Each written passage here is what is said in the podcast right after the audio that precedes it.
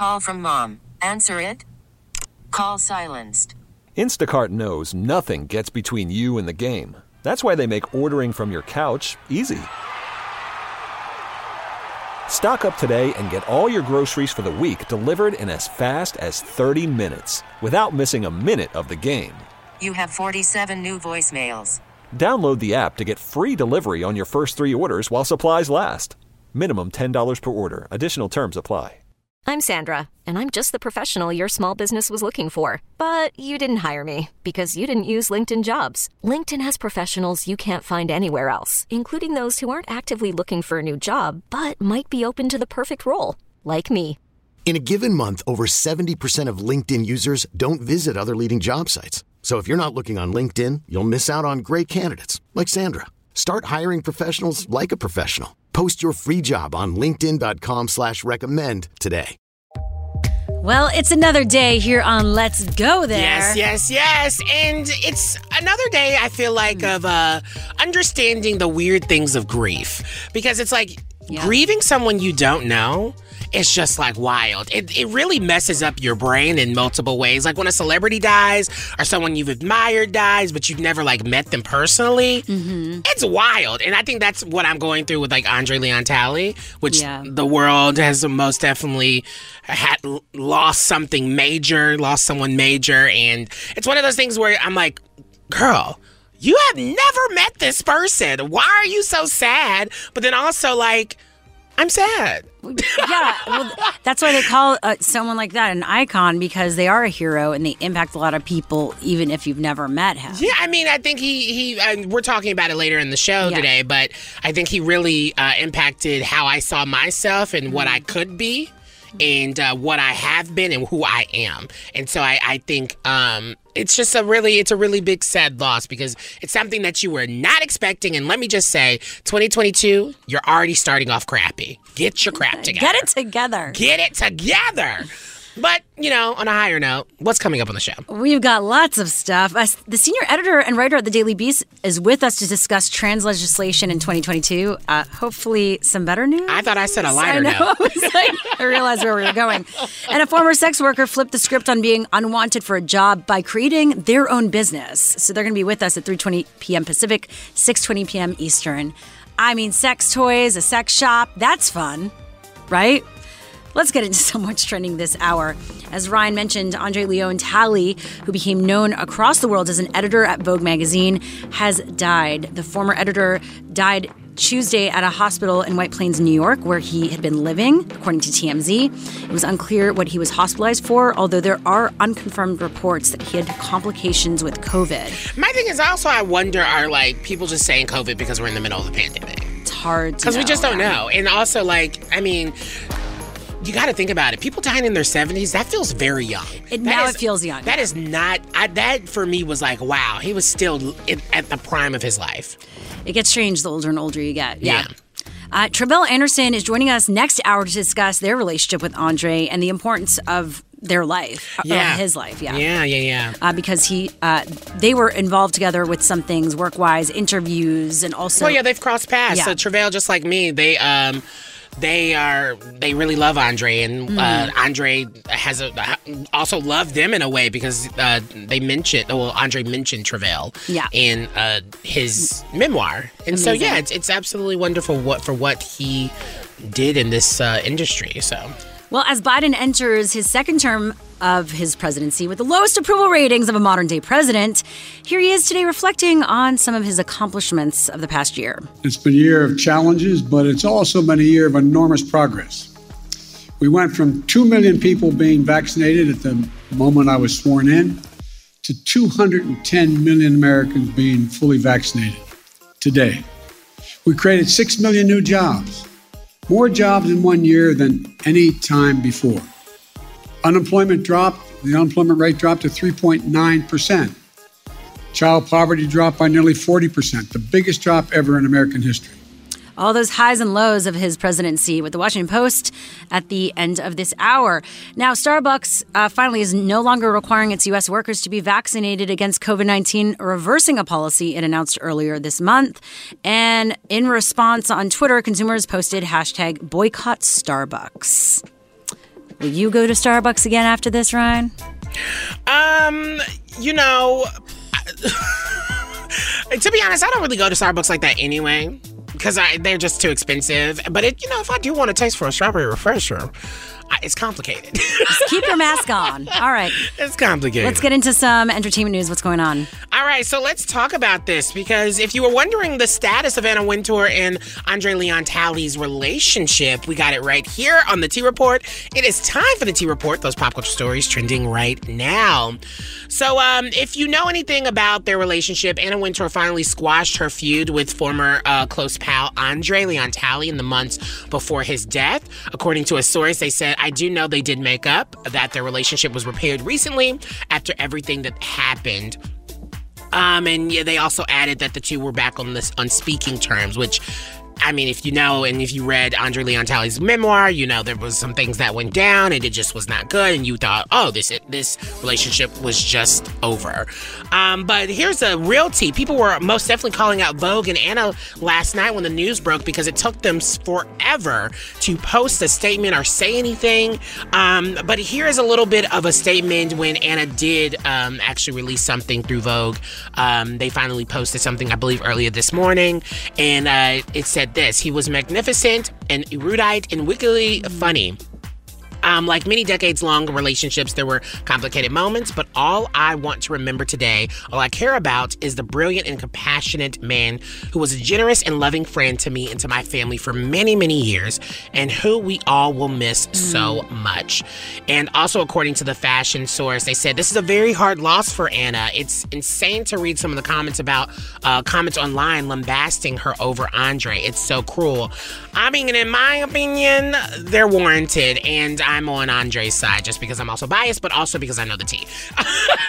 okay. And so, um, yeah, I think um, it, it is a sad loss. At the end of the day, no matter friendships, they can go through highs and lows, but guess what? They're oh. still family.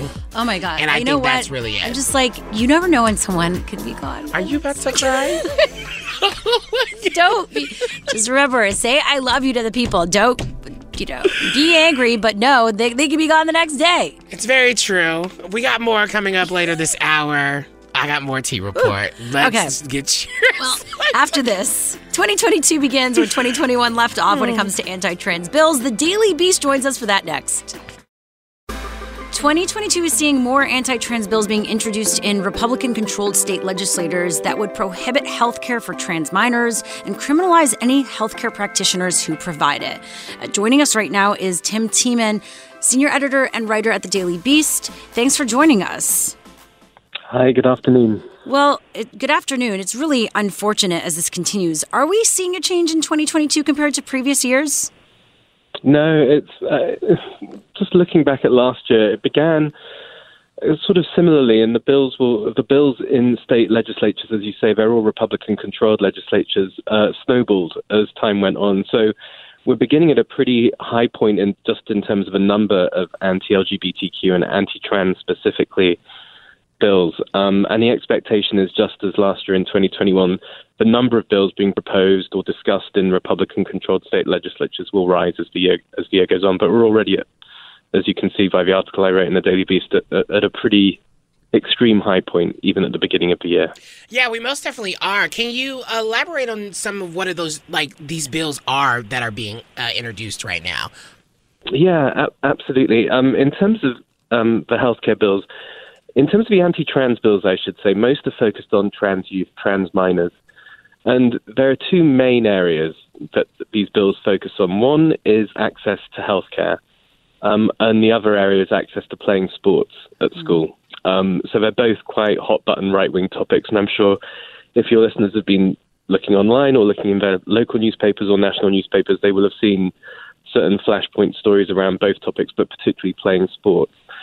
And so the bills, um, in essence, seek to restrict, or, um, or in some cases outright ban, um, access to healthcare for trans minors, such as the provision of uh, puberty blockers and medications like that, which are widely recognized by all leading med- all leading American medical associations as necessary and good for, for kids. Um, they seek to ban sort of treatment provision, but they also seek, interestingly, to criminalize um, uh, doctors medical providers from providing that. So if it, it's not just saying that you trans kid can't have access to healthcare, it's also saying you healthcare provider will prosecute you too if we find out that you've been doing it. Um, and when it comes to um, sports, it's literally just saying that if you define yourself as trans, you will not play on the your chosen gendered team sport. So it it basically says all the bills. The phrase that often recurs, as I say in my article, is you know the genetic sex at birth. That is what all the states recognize as the legitimate gender of all the children involved. It's essentially saying that trans kids don't exist, if you like. Yeah, it's horrendous as we have to continue reporting this, obviously. And in doing this report, did any of these lawmakers have a response as to why they're doing this?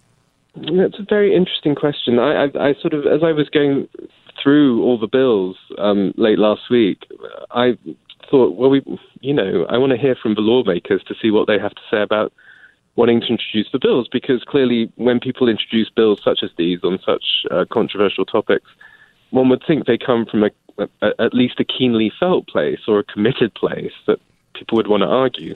Well, none of them got back to me except one except one lawmaker, as I quote in the piece. And even that lawmaker said it was just one line, and it said, um, "No kid should make this decision until they're 18." And that was it. And so then I went back and said, "Well, could you elaborate? Yeah. What healthcare do you think that trans kids should have?" Or um, and I, I, crickets. Nothing at all in response. The interesting thing, when you look at the bills, I think the interesting thing that recurs to me uh, not just in the substance of the bills, in the words, but the theme of the bills. We often think that people who go after trans people are, are just are sort of bigoted against them as people. And what you see in the bills over and over again is not just saying you're not trans. Like we do not we do not believe that you are this thing that you say you are. So that's one level of it. And then the other level is we will not give you any space to exist. So we're going to deny we're sort of going to deny you your identity, but we're also going to deny you any sense of social space or any sense of inclusion around us. Yeah.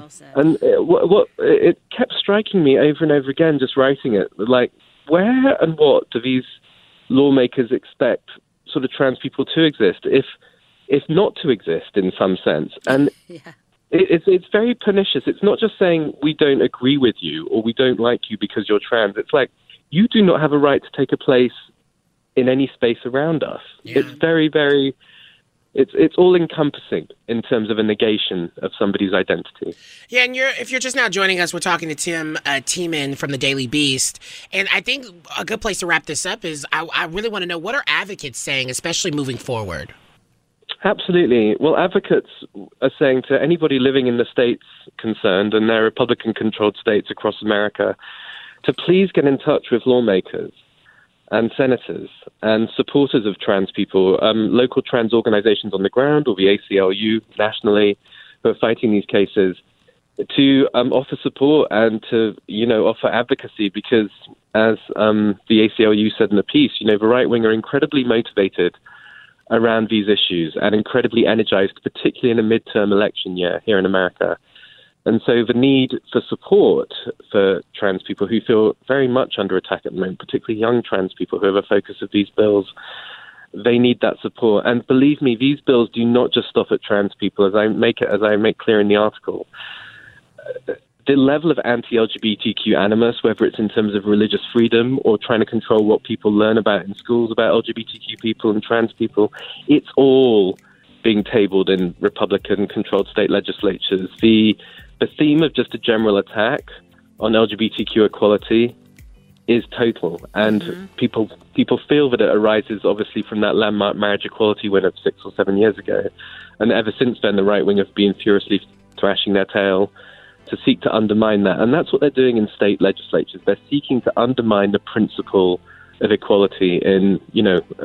The principle at the moment is of, of a thousand different paper cuts, and of course this could lead to bigger legislation um, federally, obviously down the track, should you know another right-leaning Republican administration come into play. Trump's administration sought to ban trans people from the armed forces. You remember? Yep.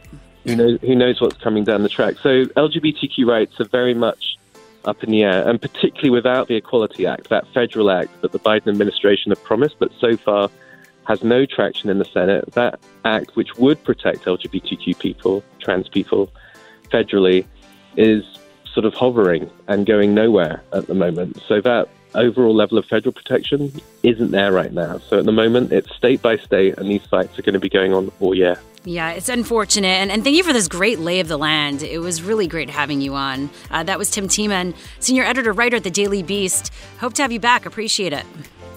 Thank you so much. Have a lovely afternoon. You too. Next up, we reflect on Biden's presidency in year two, which is where we're at, and where the administration goes from here because they're not in a good place. That's next with the Washington Post. This episode is brought to you by Progressive Insurance. Whether you love true crime or comedy, celebrity interviews or news, you call the shots on what's in your podcast queue. And guess what? Now you can call them on your auto insurance too with the Name Your Price tool from Progressive.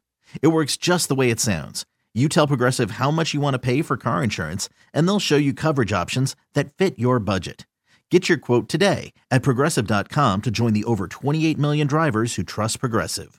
Progressive Casualty Insurance Company and Affiliates. Price and coverage match limited by state law. Call from mom. Answer it. Call silenced. Instacart knows nothing gets between you and the game. That's why they make ordering from your couch easy. Stock up today and get all your groceries for the week delivered in as fast as 30 minutes without missing a minute of the game. You have 47 new voicemails. Download the app to get free delivery on your first three orders while supplies last. Minimum $10 per order. Additional terms apply. Hiring for your small business? If you're not looking for professionals on LinkedIn, you're looking in the wrong place. That's like looking for your car keys in a fish tank.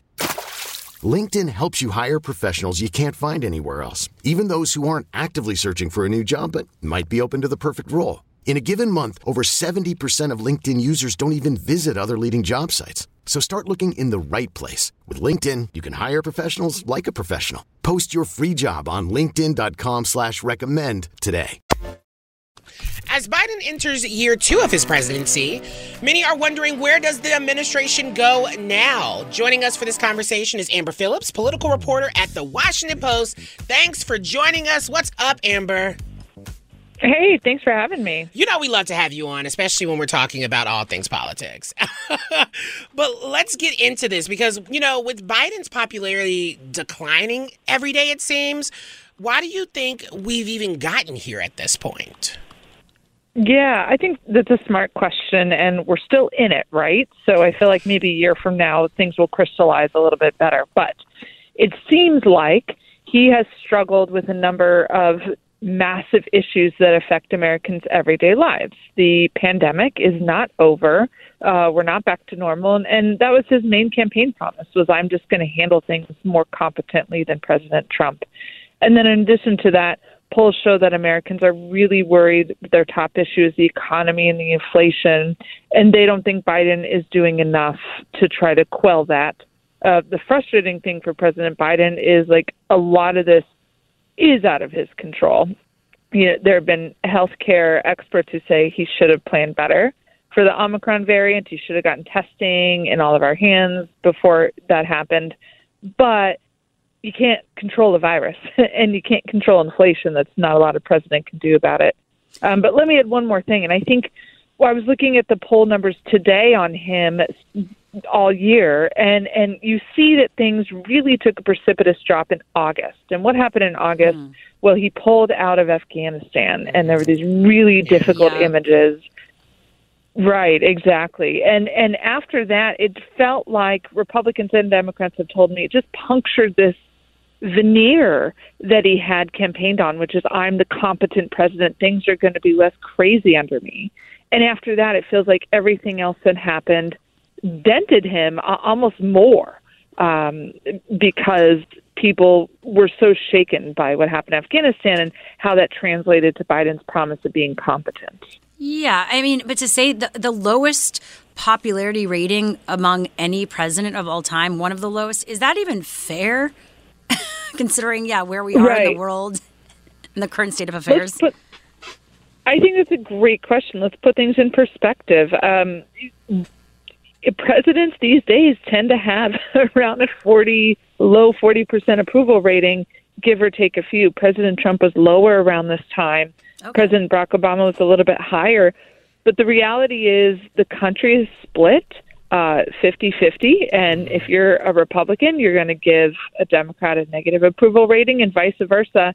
And then there's this like tiny handful of independents who are persuadable. And right now for all the reasons i described yeah. they're leaning toward disapproving of biden. But i i think you're right. It's not fair to say like whoa worst approval rating ever therefore worst president first of his first year ever that that that's not the case yeah, and if you're just now joining us, we're talking to Amber Phillips, who is a political reporter at the Washington Post. And Amber, it just seems like, which I was really shocked about this, because according to his uh, historians who keep track of this, a year into his presidencies, this is only like his second uh, news conference today on U.S. soil and his sixth overall. So it doesn't really seem like he's talking to the press or getting his message out to the American people in the ways that we've seen in the past. Do you think that's really hurt his messaging at this point? It's tough to say. There are Democrats in Congress who will tell you yes. They say, why is he not out there talking as much as possible about what he got done? You know, he passed two major pieces of legislation coronavirus relief that sent checks to most American families monthly for a while, and, and an infrastructure bill that presidents before him have tried and failed to do. Um, why is he not out there talking about it? And then, but Biden is actually in this news conference today defending himself, saying, he said, listen, after the Affordable Care Act, after Obamacare got passed in 2010, I told the president, go take a victory lap. And he told me, I don't have any time. It's too much to do. And so Biden says, for, I took a lesson from that, and I'm taking a victory lap. I'm telling you about all the good things I've done, and I, I continue to do it. And I'm out there every day telling people to get vaccinated. And look how many people we've gotten vaccinated.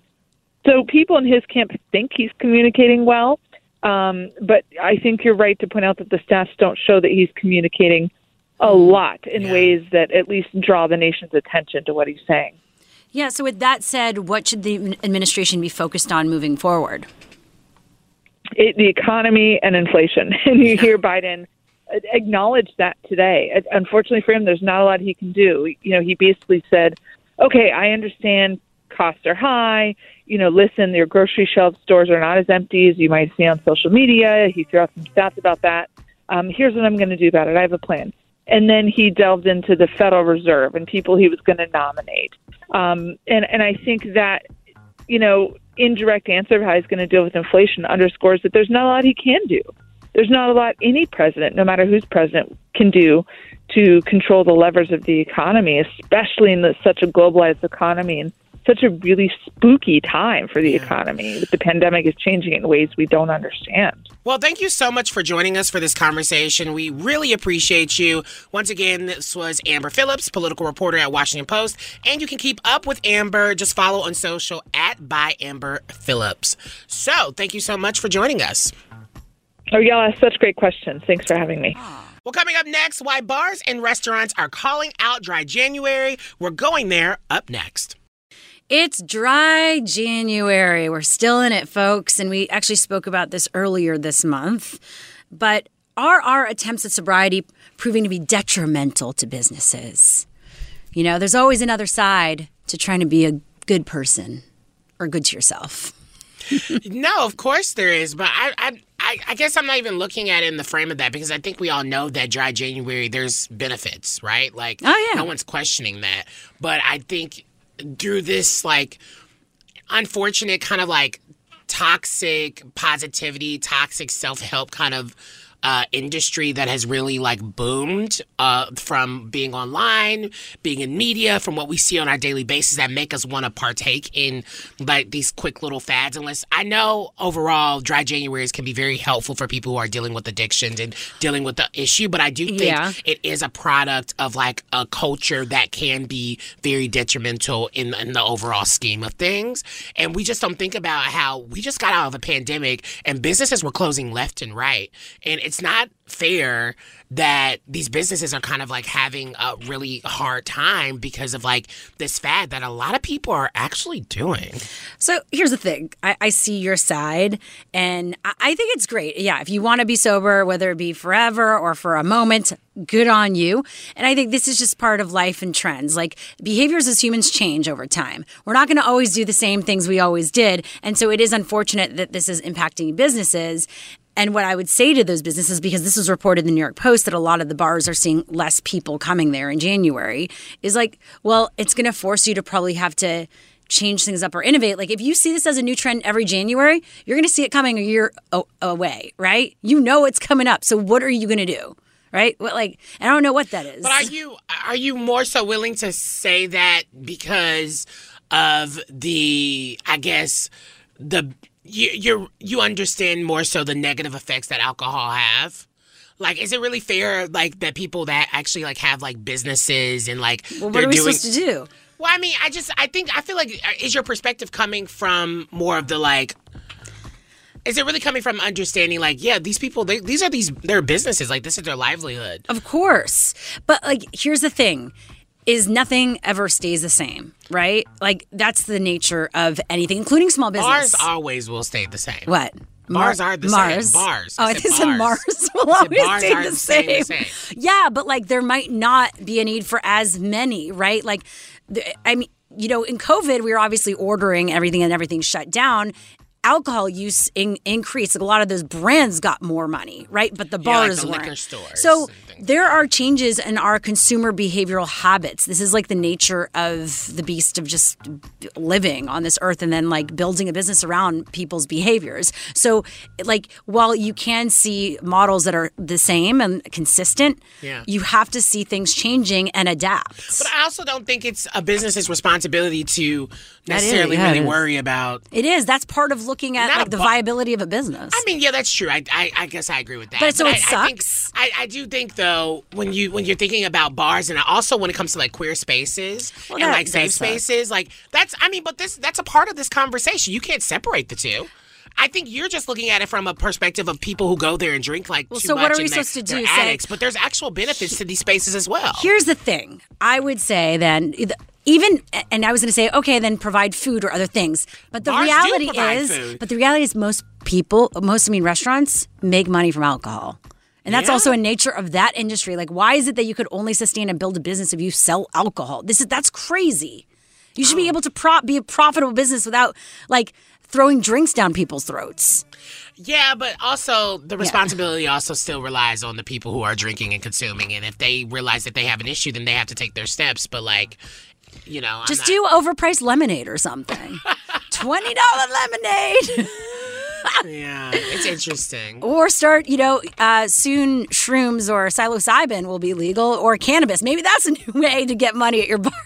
What you're we're literally talking about addiction, and you're bringing up drugs. I'm just saying, if you're going to go maybe sober drinking, no, but I'm saying maybe Go these to sober restaurants. drinking, but don't be sober with your drug usage. I mean, that was good ones by Charli XCX, but guess what? Whose birthday it is? Yeah.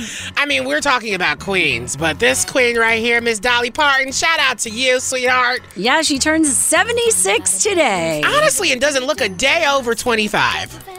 that is true. No, it's actually really including her greatest features. I mean, seriously, the way she keeps herself so snatched, it's like it's just wild. Like Goals. I always just marvel at, and- but also like 76 is still very young. I know. Like she's probably gonna live till like she's like 95. I hope she does uh, a Betty White. like die at 95. No, like over 100. almost. Happy birthday, Dolly Parton. Okay, well, uh, a, a lot going on this hour. Who is Andre Leon Talley? We're going to be looking back at the life of the iconic fashion journalist with Tre'vell Anderson in 30 minutes. I'm so proud of you. You said Leon right. Sometimes the Canadian accent jumps out. Uh, what is it? Leon. Leon. Leon. Yeah. I thought there was an E accent aigu. No, I mean, he spoke French. He was very fluent in French. He would probably say, "Oh, it is Leon. Yeah, he's very fabulous. So Exactly. he would add the accents and stuff. But yeah. Plus, can marijuana really stop you from getting COVID? We're breaking that down at 4:25 p.m. Pacific, 7:25 p.m. Eastern. First, let's get into some what's trending this hour, though. A Texas law barring transgender students in public schools from competing on the sports teams aligned with their gender identity came into effect Tuesday. It was one of the dozens of bills targeting trans youth that swept through state legislators across the country in 2021. Texas Governor Greg Abbott, a far right anti LGBTQ plus Republican, quietly signed the bill into law in October. LGBTQ plus rights ad- advocates and activists have continued to obviously condemn the bill. Now, Don Lemon was a guest on CNN's New Day, where he reflected on Martin Luther King Jr. Day amidst our current political landscape. inevitably you get the politicians especially the ones in washington now who are blocking the you know the people's access to the voting booth and they want to use dr king conveniently they're the biggest hypocrites on the planet because if, if Sinema and Manchin really want to honor the legacy of dr king and all of the people who fought for civil rights and voting rights in this country what they would do is do a carve out for voting rights the, with the filibuster that's what they would do but for some reason they are mired in tradition and they are stuck with these rules that are backwards. And finally, the price of orange juice is surging during the worst orange shortage since World War II. Watch out, you might not be able to get your orange juice. The U.S. Department of Agriculture said this year's crop will produce a smaller yield for the second year in a row. Are you an orange juice person with pulp or without pulp? I'm only a fresh orange juice person. I Oh, cannot do any. No, it's too sweet. It's filled with sugar. Disgu- y'all like pulp in your stuff? no, I just like fresh orange juice. That means you like pulp in your stuff. natural, fresh orange juice. No, wow. There's two types Ryan. of people in this world: pulp and no pulp. And I'm just saying, people that like pulp Well, are the thing is, Satanists. it's not like regular orange juice doesn't necessarily have pulp when you filter Yes, it. it does. No, it, it does. Like, I need to bring, we're going to do an orange juice taste test. I mean, it's, we, we talked about yesterday a broth tails? But most We're gonna fresh do broth orange tails juice orange is not filtered in that way, like to keep all the the extra. Yeah, you people can, you like just that. do a but people, filter. I'm just saying, but most of the times it's not like that. Okay, People Ryan. like So to- what's the difference between Tang and reg- a non-pulped orange juice? I just don't. I just don't like the surprise. Do you in my like, mouth. all right, I have a question. Like, there's just some things that I don't like in my Right. mouth, and it's pulp. Like that extra little thing. Yeah. But what if you got fresh orange juice without pu- pulp? There's other. I mean, it's that. orange juice then. No, there's a difference between. Do you know when you taste? Can you taste the difference between orange juice from like grocery stores like Tropicana and fresh? First of all, who's drinking Tropicana? My three-year-old in daycare.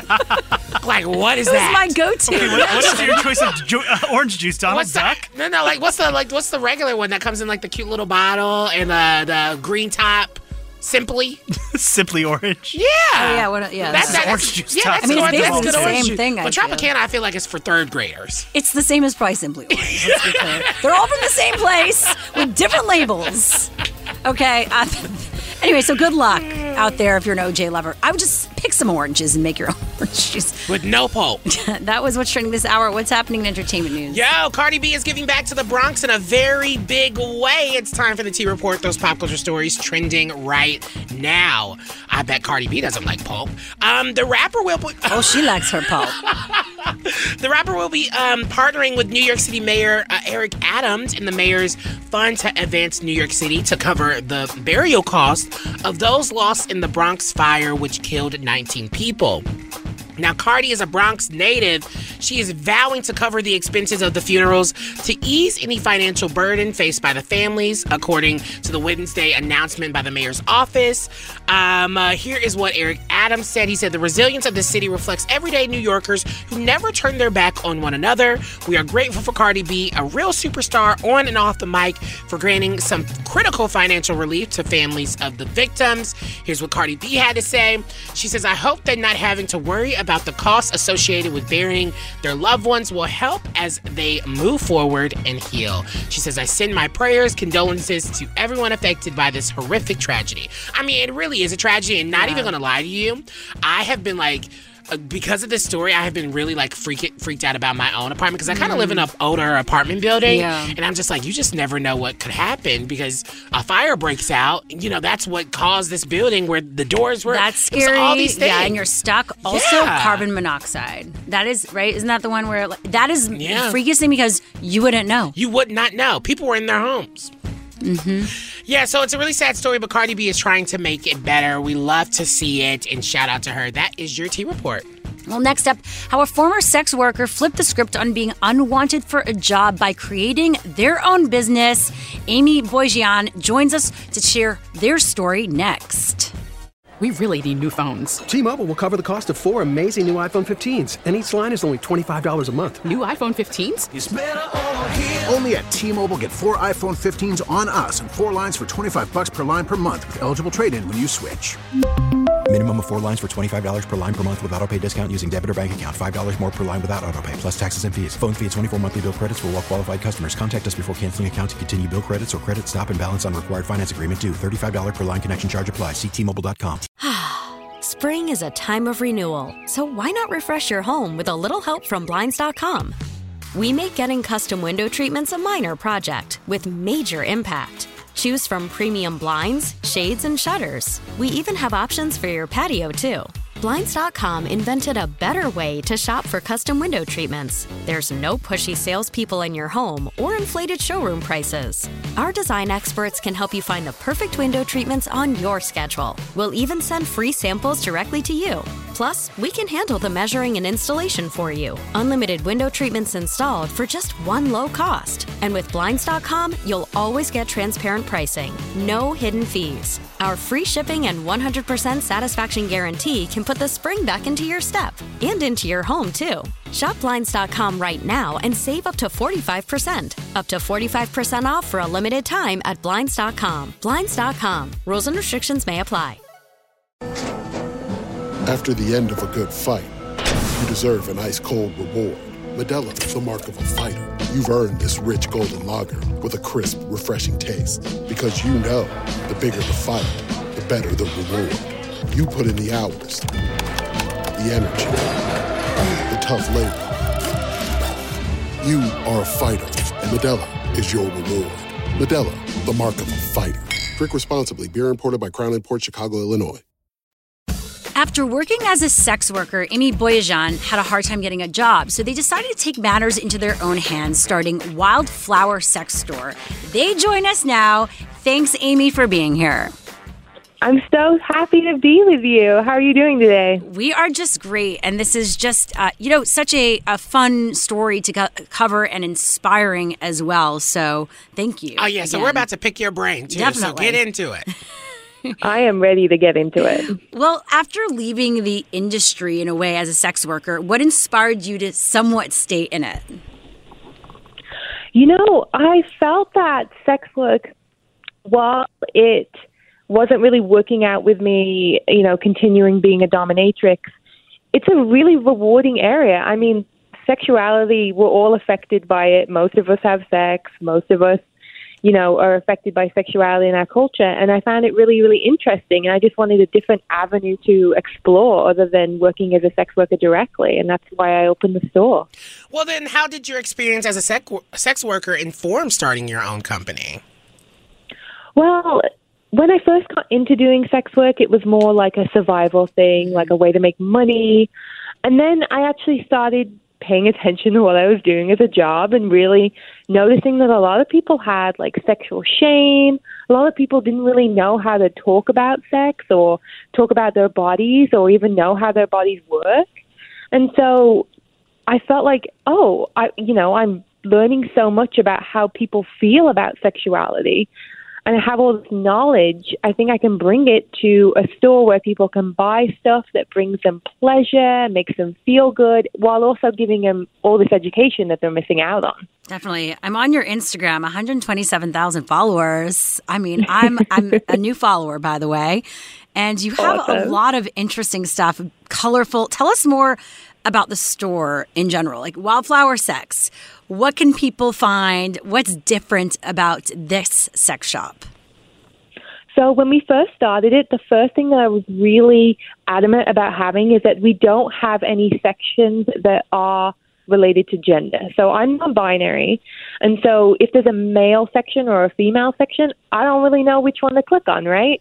And hmm. so it felt like we were gendering sex toys when they're, you know, inappropriate to gender sex toys because that excludes a lot of folks, especially trans and non-binary folks. But it's also kind of confusing, right? Like a dildo can be for a guy or it can be for a girl. It doesn't need to be gendered. Um, we also, you know, I think a lot of times people get intimidated by sex toys.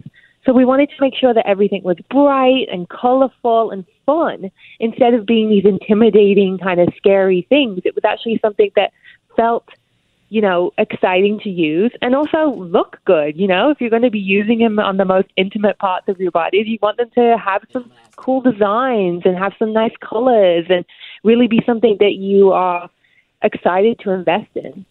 Definitely. And that's true when you go check out their site and their Instagram. Oh, honey, I'm already way. eyeing a couple things. I know, right? uh, again, we're talking to Amy Boyajan, the CEO of Wildflower. So I think you know, I what's really important about this and, your work, it's so intersectional, and I, I would love to know what would your hopes be when it comes to society's perception of sex work and just the sex industry altogether.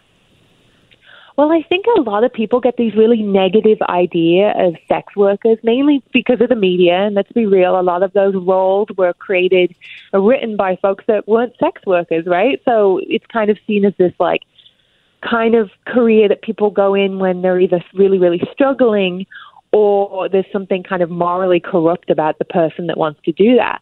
But what I really wanted to bring to it is that sex workers have so many skills. They're helping people in so many different ways. Like when you're a sex worker, you're your own photographer, your own marketing department, your own HR department. Like you know it all. So all of these skills I was able to bring into, you know, adapting to running a store. And so I really wanted to show that uh, sex workers can be this integral part of the sexual wellness community. It doesn't have to be like, you know, sex workers over in one end and, you know, uh, dildo and vibrator creators over here. It can really be this whole idea of bringing wellness from all these different angles. Yeah, I love the idea of sexual wellness and sexual health as it relates to our holi- holistic mental health. Uh, so thank you again for joining us. We really appreciate it. And whenever you want to do, you know, a giveaway or promote one of your products, let us Okay, know. Okay, sure. Please just ask for free things Oh, if you yes, want free no, things. it's fine. No, I should support there a you business. go. If we want to do free samples, we Oh. can do that too. We're gonna buy everything. Yeah, we will. We're gonna will. buy it. You support. deserve for us to buy things. Well, that was uh, Amy Boyajan, CEO of Wildflower. Go check them at, out on Instagram at Wildflower Sex. Thank you again. Thank you. Well, coming up, people around the world have been paying tribute to Andre Leon Talley, but how should we really remember his legacy? That's coming up next. As the world reflects, and when I say the world, I'm most definitely including myself, on the loss of the major fashion giant Andre Leon Talley, journalist and friend of the show, Tre'vell Anderson, is joining us to now reflect on Andre's legacy. Thank you so much for being here, friend. Thank y'all for having me. Okay, so you already know this is going to be an intense conversation uh, for for us. But talk a little bit about your connection to Andre and what about him inspired you. Yeah, well, Andre Leon Talley was one of my first possibility models, by which I mean he wasn't just like a role model based on the work that he was doing as a journalist, as a fashion journalist, and the way that he was doing it. He kind of helped me cue in that I could too. You know, be a journalist in my own unique and special way. Um, and I, I, one of the things I love about his story is that he was, you know, born the grandchild of a sharecropper in, se- in the segregated South, raised by his grandmother, and he grew up, clawed his way to the top of the fashion industry to become one of the most powerful black people in the industry at one point in time. It truly, to me, is a remarkable story.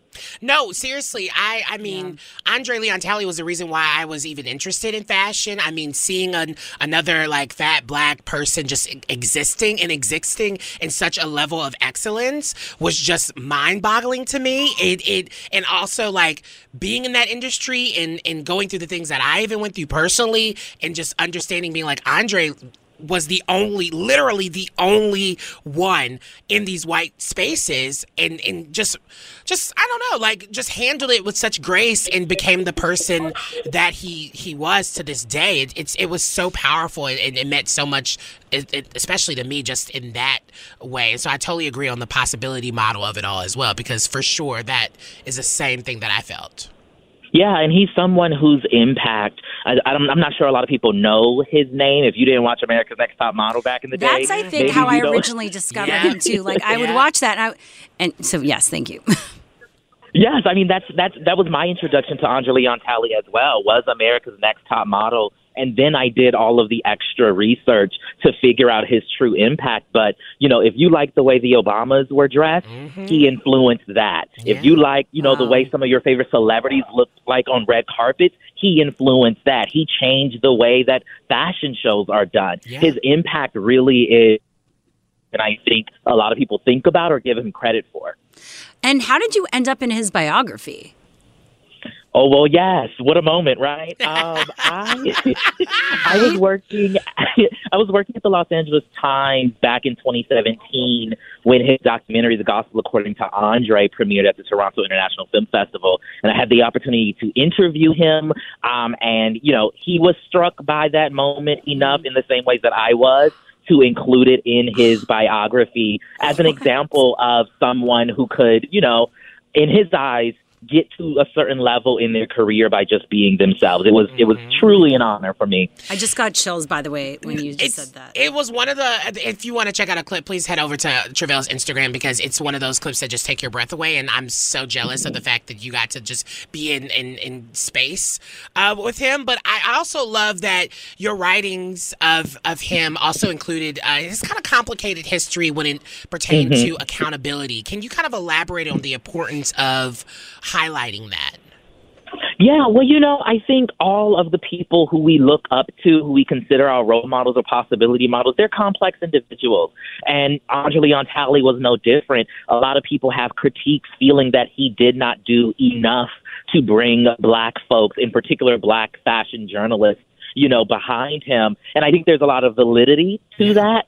Um, but at the same time, I can also say that if he did not even just exist, I'm not sure that I would exist as a journalist. And so for me, the, the, the representation, the existence alone is enough. But I also recognize how he definitely could have done more um, in his time, even though he did a lot already. It's also important to know, and uh, even in one of our teases originally, we said, "Oh, LGBTQs," but, but while he was very iconic for the community, he never actually came out. Of I want to be very closet. clear. I knew that history. I didn't know that. I So want to it be very clear. our- As a fan, yeah, I knew course. that he did not identify But- as queer or gay. Can we discuss uh, that conflict that perhaps he had with identifying um, with the LGBTQ community? Yeah, I think you know I've seen. I think the New York Times obit originally had him listed as as gay, but he never actually used any of that language to identify himself. In spite of like knowing the ways that we as queer people lift him up, mm-hmm. Andre was one of those people who gave his entire life to his career, and so he just did not have much time or interest in a partner. Um, and so, you know, it's one of those examples in terms of like he gave so much to an industry that ultimately, you know, paid him dust at the end. And in result, he wasn't able to develop any meaningful, loving relationship with folks outside of his friends. Um, it's it's kind of sad. I think it, and would be an appropriate descriptor to use, but it also is life. Yeah, and I also think there's even more layers to it because Andre Andre not only grew up in, in the in the black South, he he was so close to church, and I feel like if you watch his documentaries, and there's some things that where he talks about he's had gay experiences, but he never uh, really even liked to attach himself to that to that label, and I think that really talks to and and and goes back to how black folks from a certain generation still felt very guarded around you know fully being accepted in those spaces as their true selves, right? And I, I there was so much when I was watching uh, his documentary last night again uh, that really came up for me. Even some of his own internalized, you know, fat phobia that he was kind of feeling and how he was navigating through those spaces. And it's just it's just so wonderful to kind of see and re-examine his life through just a lens of just comparing it to my own and, and our own, you know. Yeah, I mean, I think it's important for us to remember that, you know, he grew up in the 50s, 60s. He was activated in the industry in the 80s, 90s. You know, our elders have different relationships to these identity markers than we have. Um, and so he was someone who even even in his blackness, right? His Mm-hmm. relationship to his blackness, even though that perspective, that black church perspective, undergird his uh, undergirded his understanding and his look outlook on fashion, he didn't really.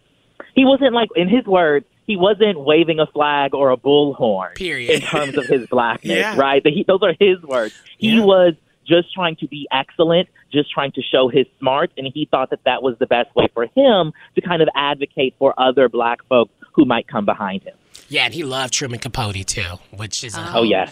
Um, but yeah, it's just it's. Thank you so much for for joining us for this important conversation. It uh, we've already kind of mentioned some things, but if if more people want to find out about him and his work, what are your recommendations? Yeah, well, so the documentary, The Gospel According to Andre, is on HBO Max, and then I would suggest his book, The Chiffon Trenches, which came out in 2020. Beautiful. All right, Tre'vell Anderson, thank you so much for being back on the show. You know how much we love you. Thank y'all. Y'all have a good one. You too. All right, what's coming up next, Shira? Well, we're getting into how one woman risked it all for an all you can eat buffet. The results next. Hmm. Audacy is giving you a chance to win a trip to London to see Taylor Swift at the Eras Tour. It's Tay in the UK. Hey, it's Taylor. Just download the free Audacy app, log in and listen to a participating station for a minimum of 60 minutes to get your daily entry. And you could win a chance to fly off to London with three friends and see Taylor. I can't wait to see you at the Eras Tour in London. For more, go to audacy.com slash Taylor. Tay in the UK. on the Audacy app. Thanks to Republic Records. This is a national contest. You know, there's a reason why I just do not enjoy buffets, and I'm I'm pretty sure Danielle Shapiro will also agree now. so this lady um, wanted to get her money's worth at a $50 all-you-can-eat sushi buffet at a restaurant in Mountain View, California. And girl, when I tell you she ate so much sushi, she almost blew up, literally. she basically shared this experience in a TikTok um, in which she shows off the mountains of food she consumed in one sitting and the, I mean, the horrible trip to the hospital that left her with an IV in her arm. Honestly, Justin, is there anything uh, like on an all you can eat buffet that will have you in this position? Um, I actually have a bad experience from going to a buffet one time in Oh. Vegas. It was one of those off-strip, uh, you know, buffets that had kind of grayish meat, and I actually partaked in it. And, And you didn't think that was a no? oh, I, I should have learned my lesson. Um, my, my family just always wrecks me for it because you're the guy that turned t- didn't turn down like grayish purple meat. Congratulations. Yeah, that's Yeah. a new low for you, Justin. It I, was. I think It you should never tell that story again. What about you? Do you like buffets? I'm the person that I love a good salad buffet. Mm-hmm. However, I also know that's where you could find the most sketchy The most E. stuff. coli and like that's the thing. In New York, I am one of those that I love going to those shops that have the buffets in New York. You know, all the little stores, corner stores. And I know it's probably gross and all that, but I love the fact that I can choose like everything and anything. So I must be the only one smart in the room because I am a person that hates buffets. I've always hated buffets ever since I was young. There's something really gross about them. Sharing the food, people are like, you even over like when they're Oh. picking, they're putting food on their plate, they're like coughing and things like. I just feel like Oh, At Whole as you Foods, cough, as I- uh, yeah. At Whole Foods, I It's was the just one. I'll gross. admit.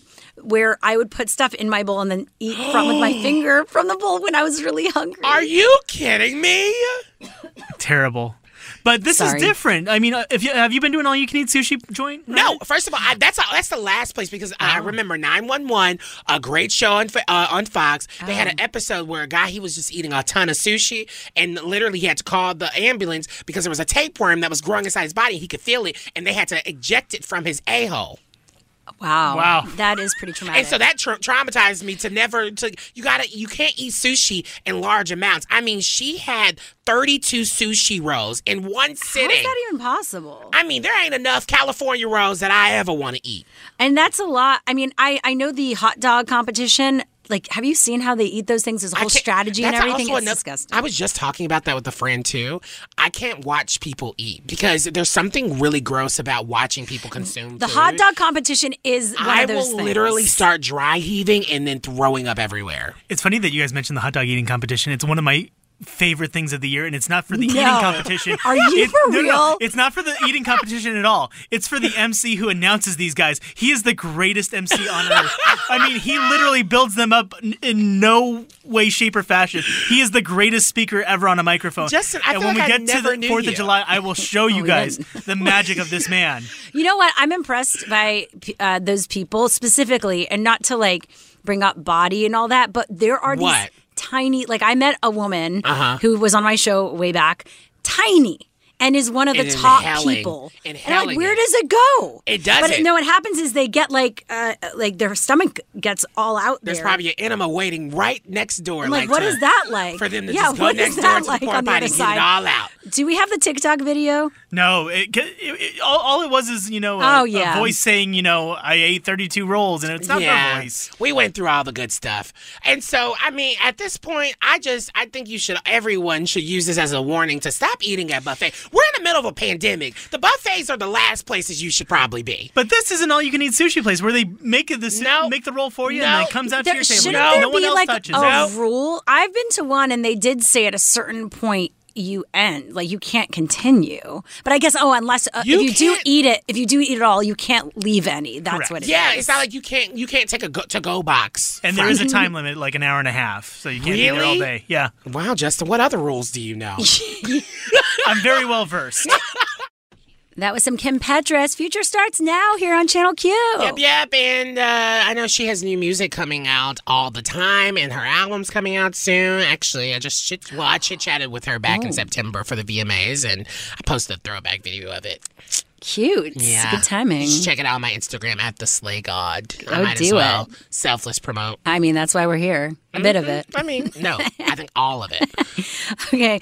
Uh, And we're also here to give you some news uh, and entertainment. We're going to be getting into is the internet fueling your desire to rage quit at work? I mean, the viral videos coming out are pretty intense. We're going to get into that in 30 minutes. Plus, Britney Spears' legal troubles continue. That's in the T report in a moment. First, let's get into some what's trending this hour. Creators of an app want the name Breonna Taylor to uh, be more than what we, of course, know her story to be around, right? She was a young woman killed by police in Louisville, Kentucky in 2020. Uh, you can actually go to the app to tap on Breonna's garden, and you can see her smile.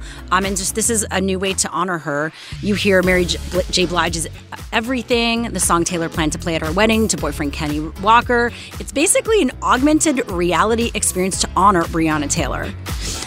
I find this an inter- interesting. It's a beautiful thing. Is it a bit? Is it a bit too much? Is it the right way to, that we should be honoring her life?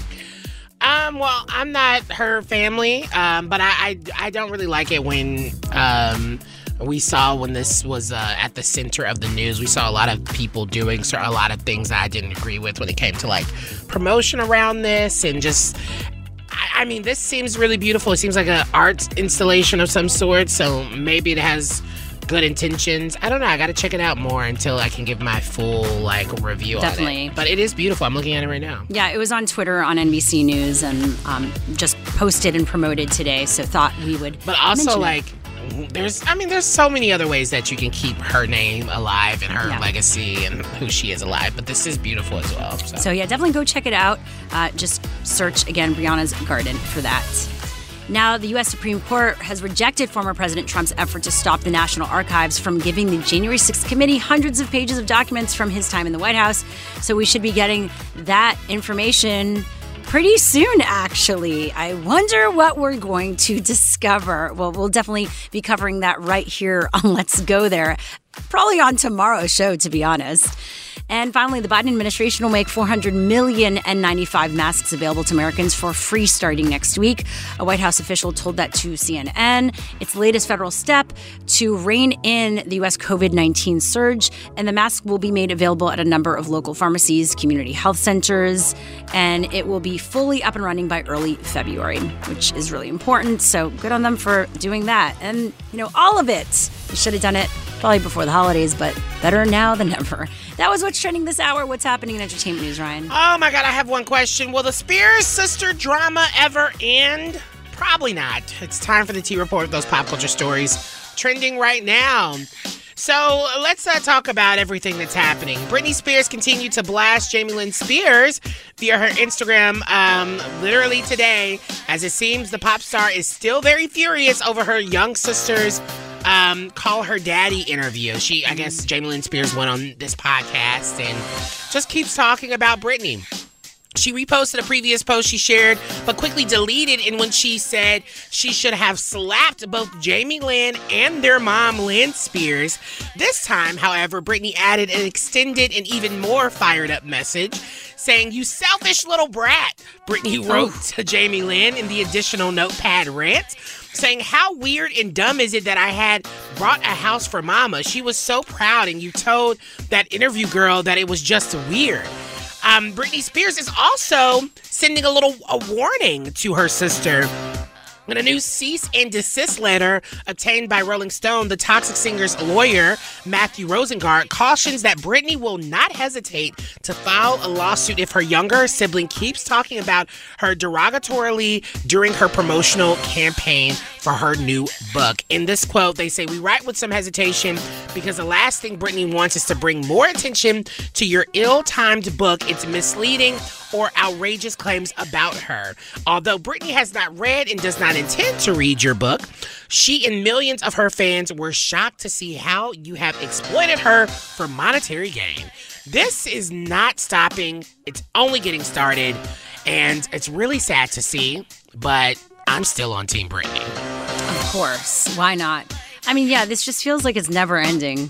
But it makes sense that this would happen. I just know, don't know if it's going to make everyone's life more miserable. I think it's going to make everyone's life more miserable, but that is your T report. So we got more coming up next hour. Okay, finally, the topic I've been waiting to talk about. We've all seen the headlines about marijuana stopping COVID. How true is it? We get into that next. Cannabis might help prevent the coronavirus, according to a study published in the Journal of Natural Products. Thought we'd are maybe have a. excited I thought we'd maybe have like a fun background music for this because. Oh, he was ready. I didn't even know. Thank you. This song traumatizes me. I'm not even gonna lie to you. I have a story about Really? this song. It's not Okay. Well, here to share more is the very professional Dr. Amish Adalja, senior scholar, Johns Hopkins Center for Health Security. Dr. Amish, welcome back to the show. Thanks for having me. Sorry, I had to. Okay, uh, so She didn't can have you to. explain what's going on here? If you are a smoker or consume edibles, you're less susceptible to COVID?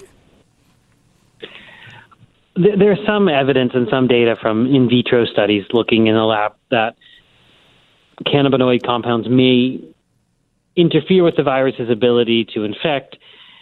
I I don't think it's something that's ready for, for prime time quite yet, but I think it's an intriguing study that needs to be confirmed. We'll have to see, you know, if it translates into something that uh, actually has a therapeutic benefit. But uh, it's not something that people should be doing in order to avoid COVID.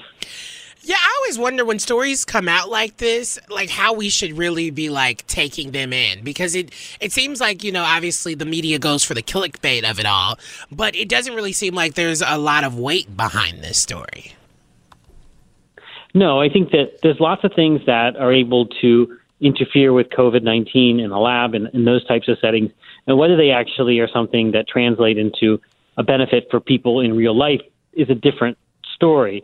And I think that if you're, for example, smoking marijuana, you're going to be smoking a lot of other compounds and chemicals that might increase your susceptibility to respiratory infections because mar- Yeah. marijuana or any kind of smoke is going to be an irritant to your respiratory tract, which could make you more likely to, to get COVID.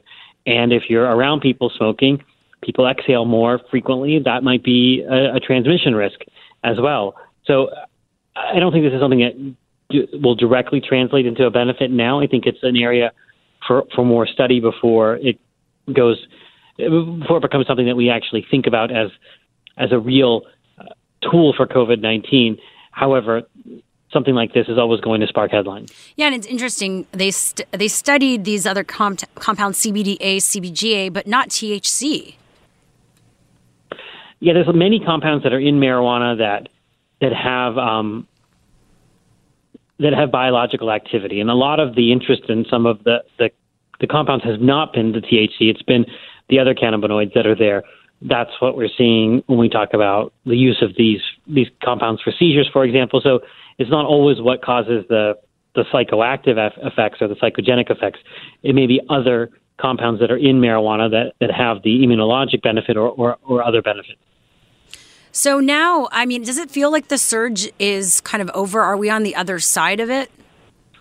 It depends on where you live. Clearly, in the Northeast, we've seen peaking in a number of cases in, in terms of like places like New York, uh, Philadelphia, New Jersey, even Pittsburgh, where I'm located. We, we seem to see cases coming down, which I think is expected because in South Africa we saw that Omicron goes through this week long cycle, two week long cycle or so, versus other variants where it was months long but the rest of the country isn't necessarily on that same time scale.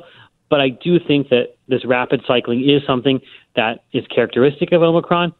The key thing, though, is getting through that cycle without hospitals collapsing because there are many hospitals that are under stress, and that's going to be the key to get to the other side is to make sure that hospitals are able to operate as best as they can during this time of surge.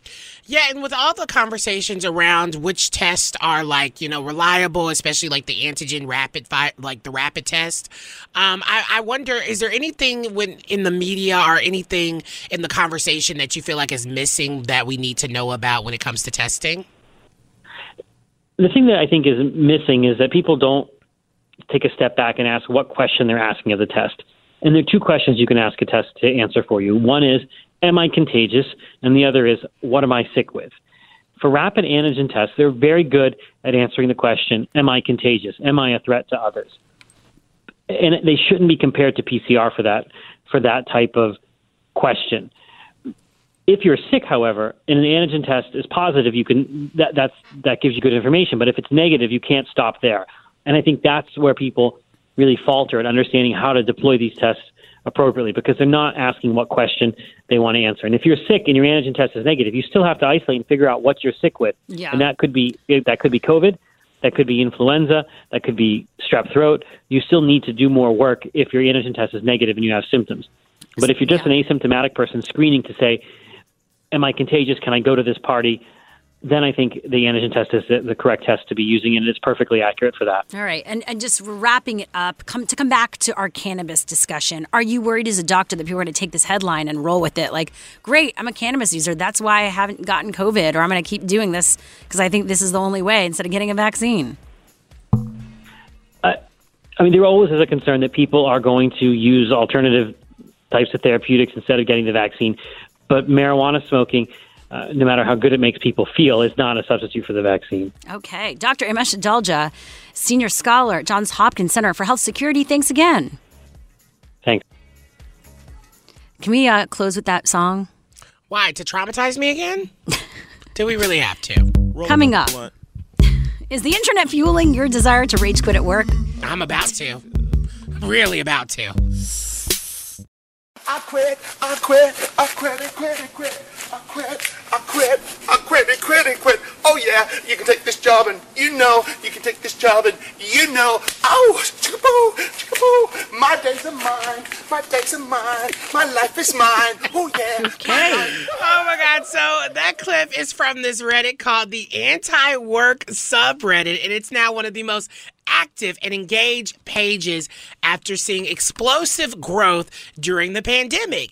And it's cr- pretty crazy because now, you know, this subreddit has everyone talking about is the internet to blame for like the great resignation? You know, like mm. all these people kind of rage quitting and, and, and putting online that they're quitting, and it's also encouraging other people to quit. What do you think about this, Miss Boss?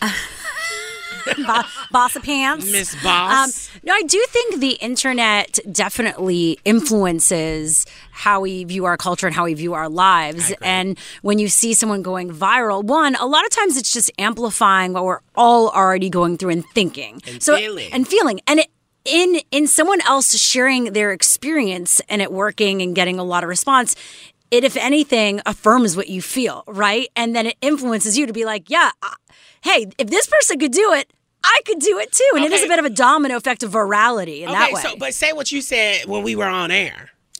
but on the other side, so you asked me one question, which is why do you think this happens? Yes. Uh, but now I want to you know, what your And then there's are. also the idea of attention. People know, like, oh, I'm going to go Yeah. viral. But I do think this is becoming a bit obnoxious. Okay.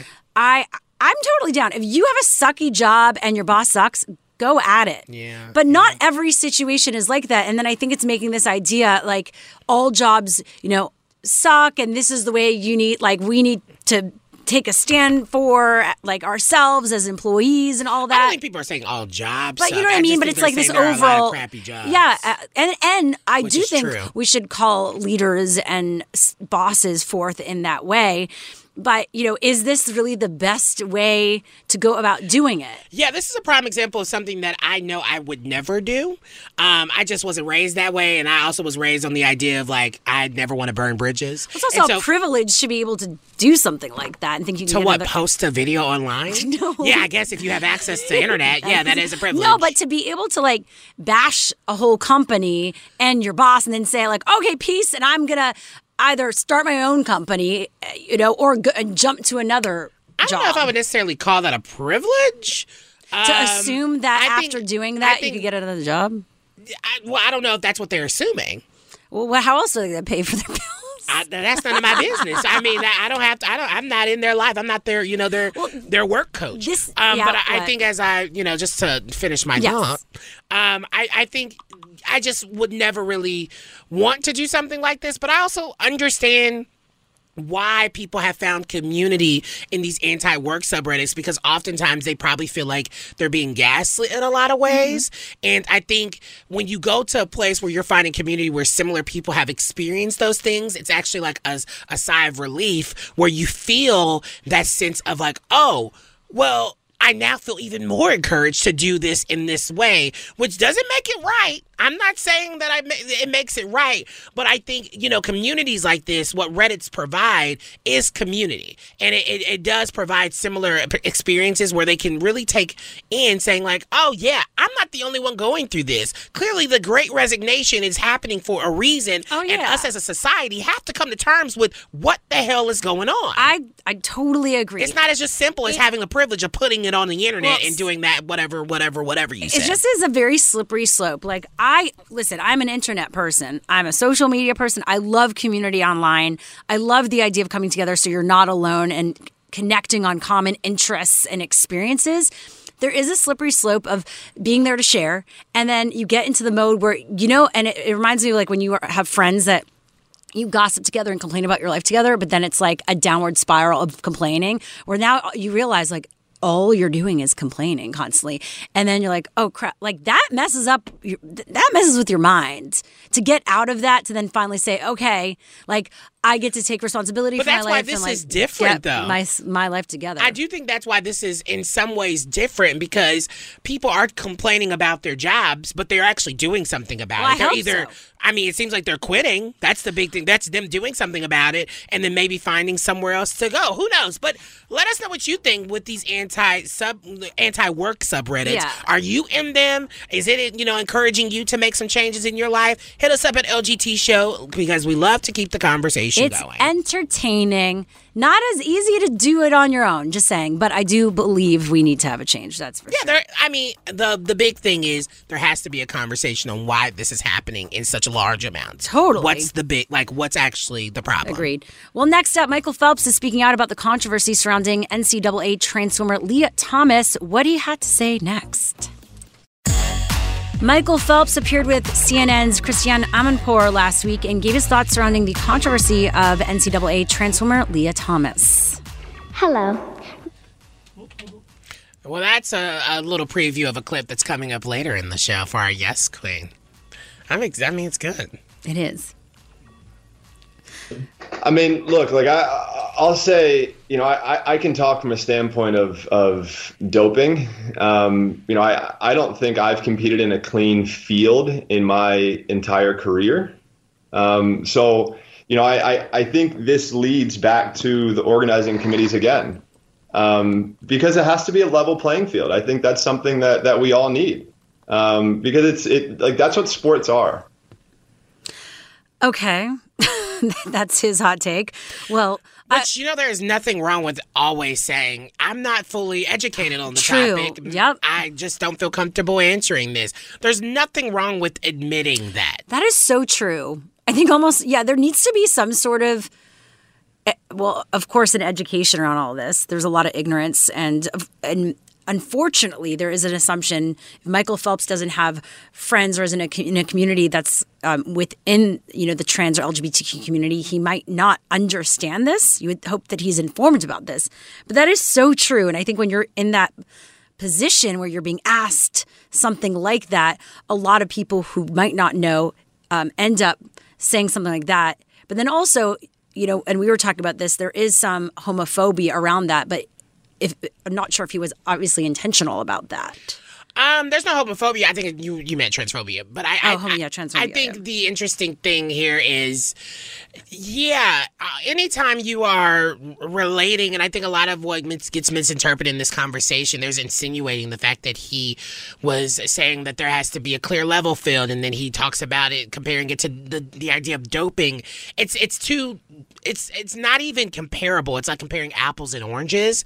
And I think Michael Phelps, um, even if his intention was not to um, to be offensive.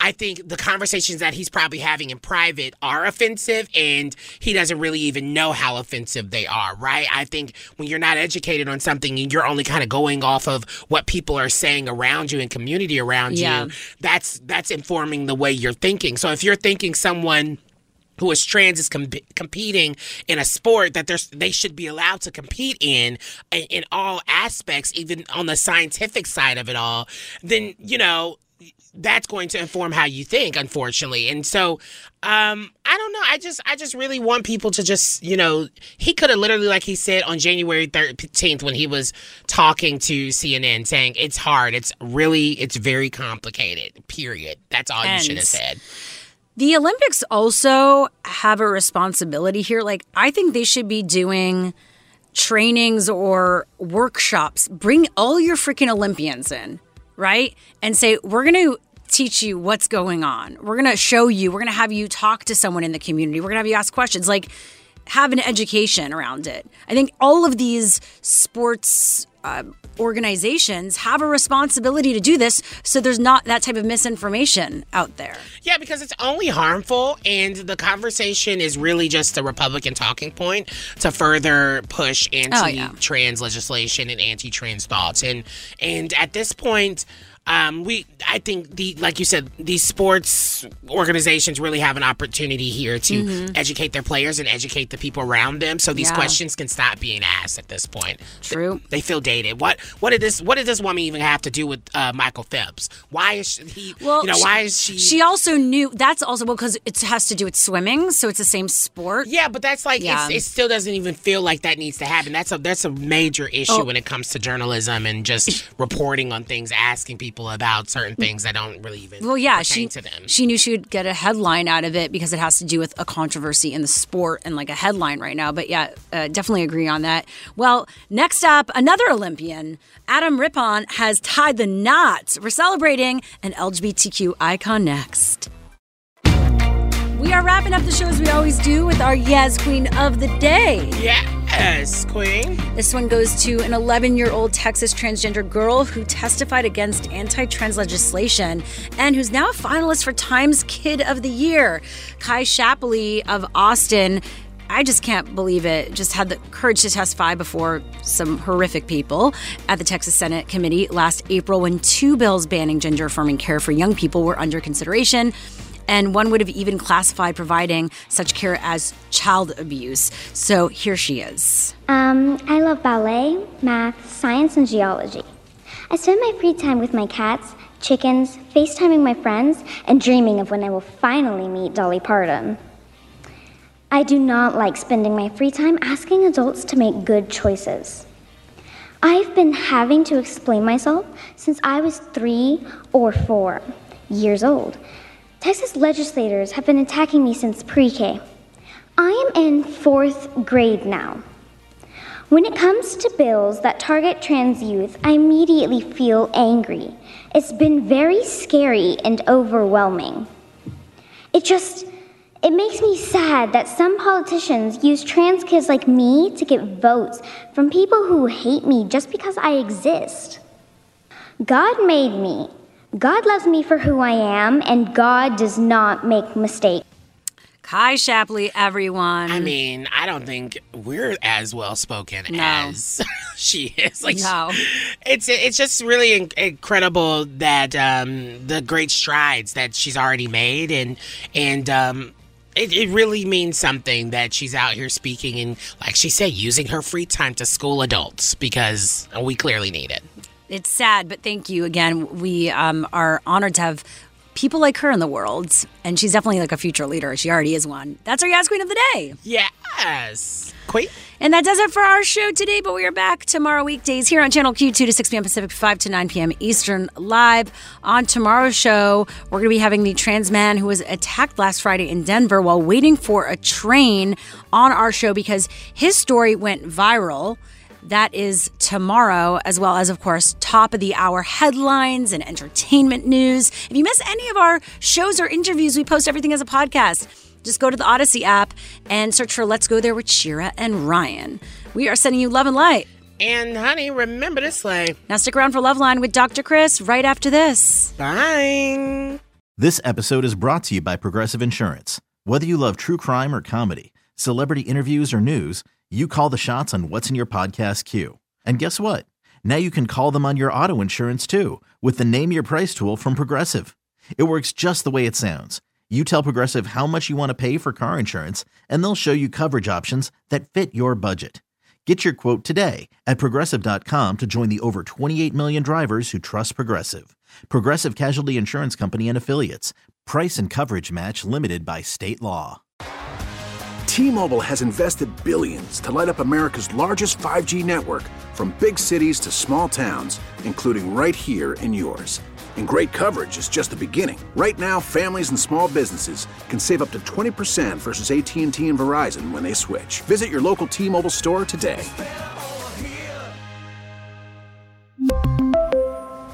Plan savings with three lines of T Mobile Essentials versus comparable available plans. Plan features and taxes and fees may vary. Spring is a time of renewal, so why not refresh your home with a little help from Blinds.com?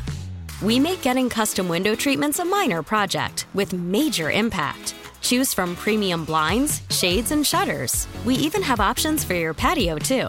Blinds.com invented a better way to shop for custom window treatments. There's no pushy salespeople in your home or inflated showroom prices. Our design experts can help you find the perfect window treatments on your schedule. We'll even send free samples directly to you. Plus, we can handle the measuring and installation for you. Unlimited window treatments installed for just one low cost. And with Blinds.com, you'll always get transparent pricing, no hidden fees. Our free shipping and 100% satisfaction guarantee can put the spring back into your step and into your home, too. Shop Blinds.com right now and save up to 45%. Up to 45% off for a limited time at Blinds.com. Blinds.com. Rules and restrictions may apply.